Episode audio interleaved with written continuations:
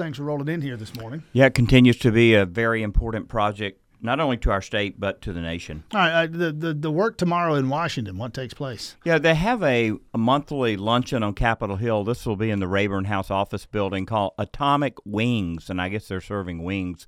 Uh, but uh, they're having a number of uh, of uh, personalities from the Department of Energy to me to uh, some young uh, millennial engineers working at various nuclear plants. So I think I think they're attempting to really show that hey, this is high technology, this is important. We need to be continuing with this, and they're and they're doing this on Capitol Hill to be able to get some staffers from offices like Doug Collins, who we heard from a few minutes ago, uh, but getting staffers from all of these offices to come in and for them to be able to learn. Uh, what, if anything, is, is the congressional role at Vogtle specifically or nuclear power plants in, in general?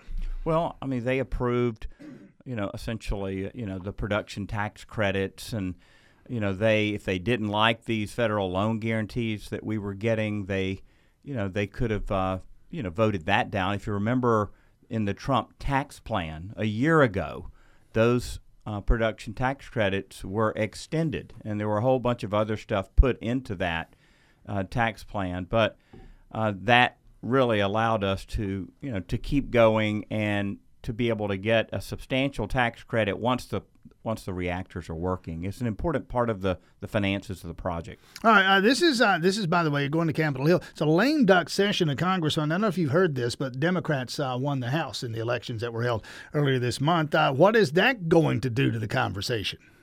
I don't know that it. I don't know that it changes anything we've already got because the Senate, you know, the Senate's going to back us up on this, and of course the president is going to. Uh, he would veto any you know any adverse thing I believe about nuclear power. So I don't I don't I don't know that it you know it it drastically hurts us. And, and frankly, Tim, you know there's a lot of other states with with nuclear power. Uh, you know the Democrats on Capitol Hill they're not on a you know some kind of rampage against nuclear power. I, it, it's no, but much of their base is. Yeah, of many yeah. of their constituents are. Well, some of their bases, but think about it. Did you ever hear Stacey Abrams say a negative thing about the plant? No, you didn't. Why? Mm. Because the union endorsed her. Remember, these are union workers there, 7,000 of them. And that, I think, has insulated the plant from a lot of Democratic criticism. Tim Echols, Georgia Public Service Commissioner, uh, again to Washington on Wednesday to talk to the folks in Capitol Hill. Uh, talk with us for a moment. Where where does that project stand now? All these months after all that fuss and bother, just a few weeks ago, another couple of hurdles to clear. But right now, looks like absent something unforeseen,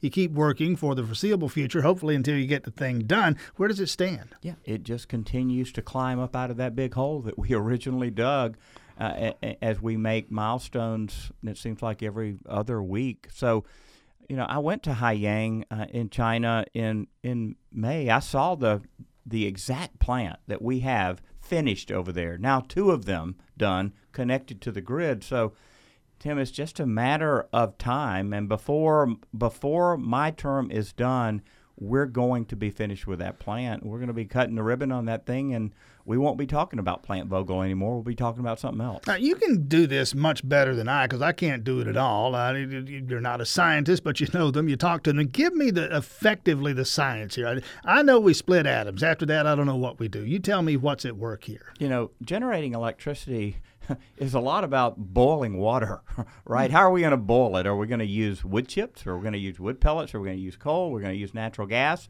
or we're we going to use uranium you know, in this, you know, this new high tech reactor that we have that has all the safety features to keep, you know, to keep a Fukushima from happening. Um, and you know, where we have to bring coal in every day, you know, like at Plant Scherer, they get they get multiple trains in. I'm not talking about train cars. I'm talking about the entire long train, you know, every day with coal. With this uranium, those those rods go in and you don't have to take them out for a year and a half and that's what makes this that's what, and what that that's so that's the heat that boils the water yeah that uh, that reaction is happening when you put those fuel rods into that reactor it causes such heat that it boils that water and it turns that turbine that turns that generator that produces that electricity. It really, so at the end of the day, everything we get is you hear this phrase sometimes a hydroelectric plant. They're all hydroelectric. It's just a question of how you, you deal with the water. Well, a hydro, you know, a hydroelectric plant is water going over a dam, mm-hmm. turning a turbine. There's nothing being boiled there at Lake at Lake Sinclair. But I mean, it all involves water. Yeah, but yeah. but water's a, a very important part of it, and you're continuing to hear more and more environmental groups, you know, ask about you know, water conservation and how's this impacting our rivers. And that's why I think the reactors of the future, Tim, the, these small modular reactors, they use far less water. And I think that's probably where our country's going. Uh, down the road. And again, in such a way that I can understand it. You've seen that you say the exact facility or the exact type plant in China. What what about this is new? What about this is different? What about this is an upgrade from the last time we did this a generation ago? Well, the ones in China, to, to state the difference, they actually are desalinating salt water. So they're sitting on the South China Sea, and instead of having a river, they're just sucking water out of the South China Sea and, and desalinating it and using it right there. So they've got almost an unlimited supply of water coming out of that, that body of water. Uh, you know, these reactors uh, have a, a, big tank on the top of, of the dome. Uh, and that tank works with gravity. So if we did lose power, uh, the plant personnel would just be able to really pull a lever uh, with no electricity, and to make sure that uh, those fuel rods stayed, uh, you know, stayed underwater. You know, for about three days before power could be restored. That's a great safety feature. What I mean, again, this this requires looking around several corners. But I mean, what's after this? What's what's next? What's on the drawing board? Well, we approved at plant uh, down at down in Stewart County, which is just below Fort Benning, Georgia Power owns 7,000 acres, and we spent two years ago $50 million on site work down there, drilling, you know, deep into the soil, running tests to see if that facility would be suitable for a nuclear power plant.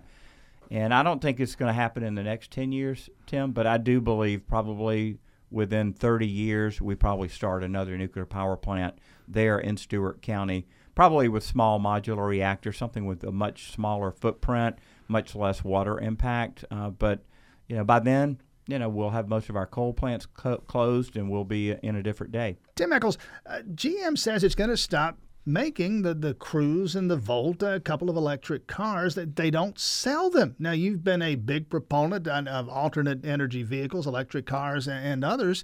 Uh, what do you make of this development? Well, just to be clear, the Cruze wasn't electric. The Cruze was like the Ford Focus, but they are killing the Chevy Volt, which was their you know maiden maiden voyage into the electric vehicles. Uh, but they're keeping the Bolt, B O L T. Okay that's the car that has even greater range that people are are buying is competing with the Nissan Leaf. So I think they're just you know they've just realized that you know the the, the Bolt is the better seller.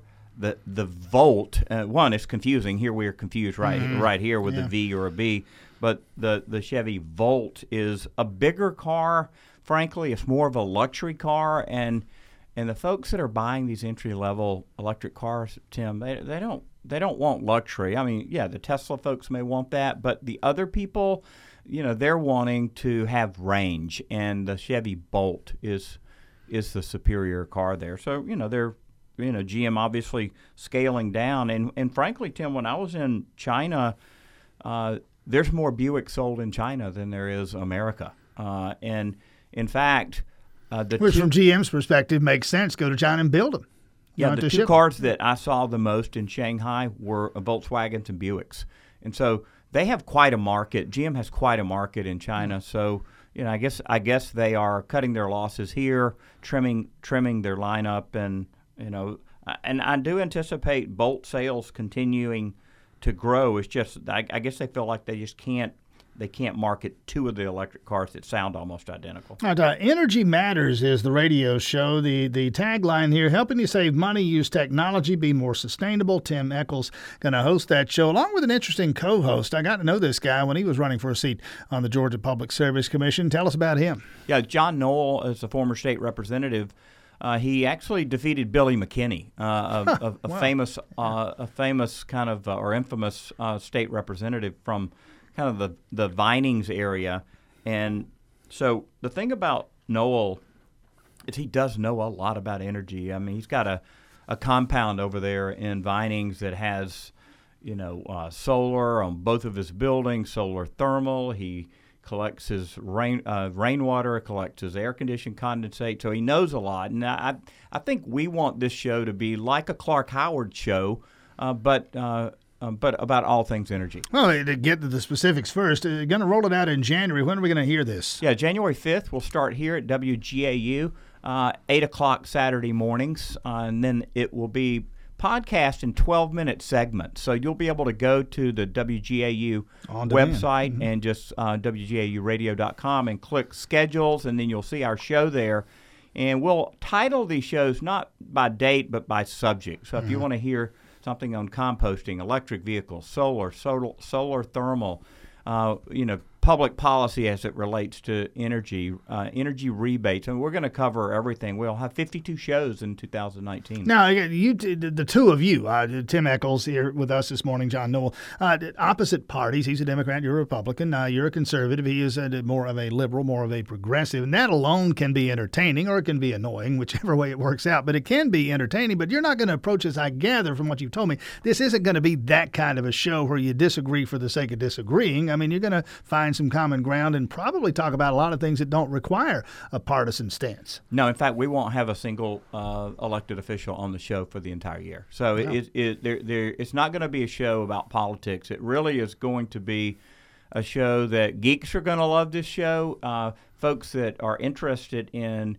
you know, in getting a handle on their energy bill. Like right now, with it being cold today, uh, folks need to know that there's a strategy that you can use with your natural gas to keep that uh, pass through charge down. Uh, and you need to know how to do that. And we can certainly talk about that here today, but there's lots of little tricks out there that you can use to be able to save money on your energy bill. And we're also going to be talking about how to help the low income people, uh, how to help the poor with their energy bills, being able to build more Habitat for Humanity homes that have solar uh, and energy saving devices on it. We're going to be working with Rep- Representative Spencer Frye this year mm-hmm. to build out two Habitat homes here in Athens that have solar on them.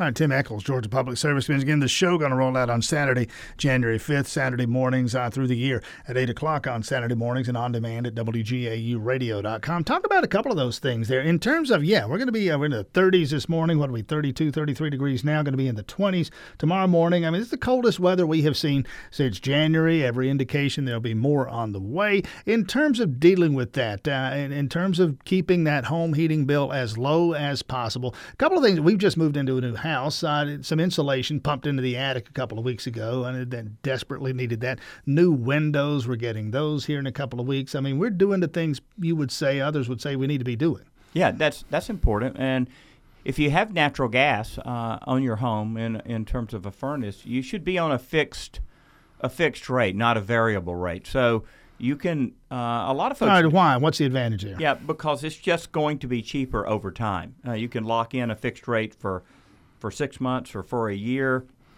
and uh, the variable rate uh, is is really used by SCANA for the most part for uh, for low income customers uh, or any customer who's having credit issues. So you can we you know you can't keep a person from getting heat in their home, but you can essentially put them into a rate that uh, that is not the best and because they are risky customers. Mm. And so SCANA uh, provides service to customers who maybe have been delinquent on their bills or who uh, who who are struggling. But if if you can, you you want to go with a go with a company, any of the companies that are uh, that are out there, and negotiate with them for a fixed rate. So, for example, if you get a postcard in the mail that says uh, you know, we're running this special. You could just go to whoever you're, whoever's providing your service and, and say, look, I got this in the mail from this company, uh, and I'd like to ask you all to match that. And usually they will match mm-hmm. that. You don't have to just jump from company to company. And one of the one of the things that folks don't know is that in January or February, whichever's the coldest month, you really need to be careful on your usage because if you have a spiked usage, let's say in February, and that's where it usually is, then your your design day, and that's I know it sounds really technical, but this pass-through charge that Atlanta Gas Light charges you is based on your largest month of consumption and, and your biggest day. So you want to make sure that, uh, and it's not so much now in, in November or December because these months won't be super cold, uh, but in February you want to make sure that you, eh, you know, that you uh, when you leave your house that you turn your gas off, that you don't have a uh, you know a record-setting month because that will determine the pass-through charge for the entire year for you. So uh, happy to talk to anybody about this, you know, at tim at timechols.com. But uh, there is a strategy to do this, and you kind of have to game the system a little bit and you know, if you know how to do it, great. If you don't, we're we're happy to help you learn to do that. About a minute here. I mean, is there a debate to be had? Do I? We got electric uh, for most of our home heat. In fact, for all of it, our home heating, just a gas line for the stove. Uh, do I need to have the discussion about whether to set up a gas furnace and, and go with natural gas, or to just stick with what I have? Is that a debate that I need to be having? Well, pro- probably not at this point, since you've spent all the money on the other things. I mean, if you if you had a, a free energy audit from Georgia Power and they said your HVAC system is shot, mm-hmm. you're going to have to get a new one. Then maybe you consider doing something like that. Have the gas portion of it, a furnace, and then the HVAC, uh, you know, just electric. But don't don't make that replacement if you've got a perfectly functioning unit. Which, thankfully, for the moment, knockwood, we seem to. Uh, again, the show going to be on Saturday, Saturday morning, starting uh, the first Saturday in January, the 5th of January, 8 o'clock Saturday mornings. Tim Echols, John Noel, uh, Tim Echols on the Georgia Public Service Commission. Energy Matters is the name of the show. What's that tagline again? I got it here someplace. Uh, helping you save money, use technology, and be more sustainable. Best of luck. Look forward to hearing this. Uh, again, we'll find it also on demand at WGAUradio.com. That's right. Tim Echols, thanks for rolling out here this sure. morning.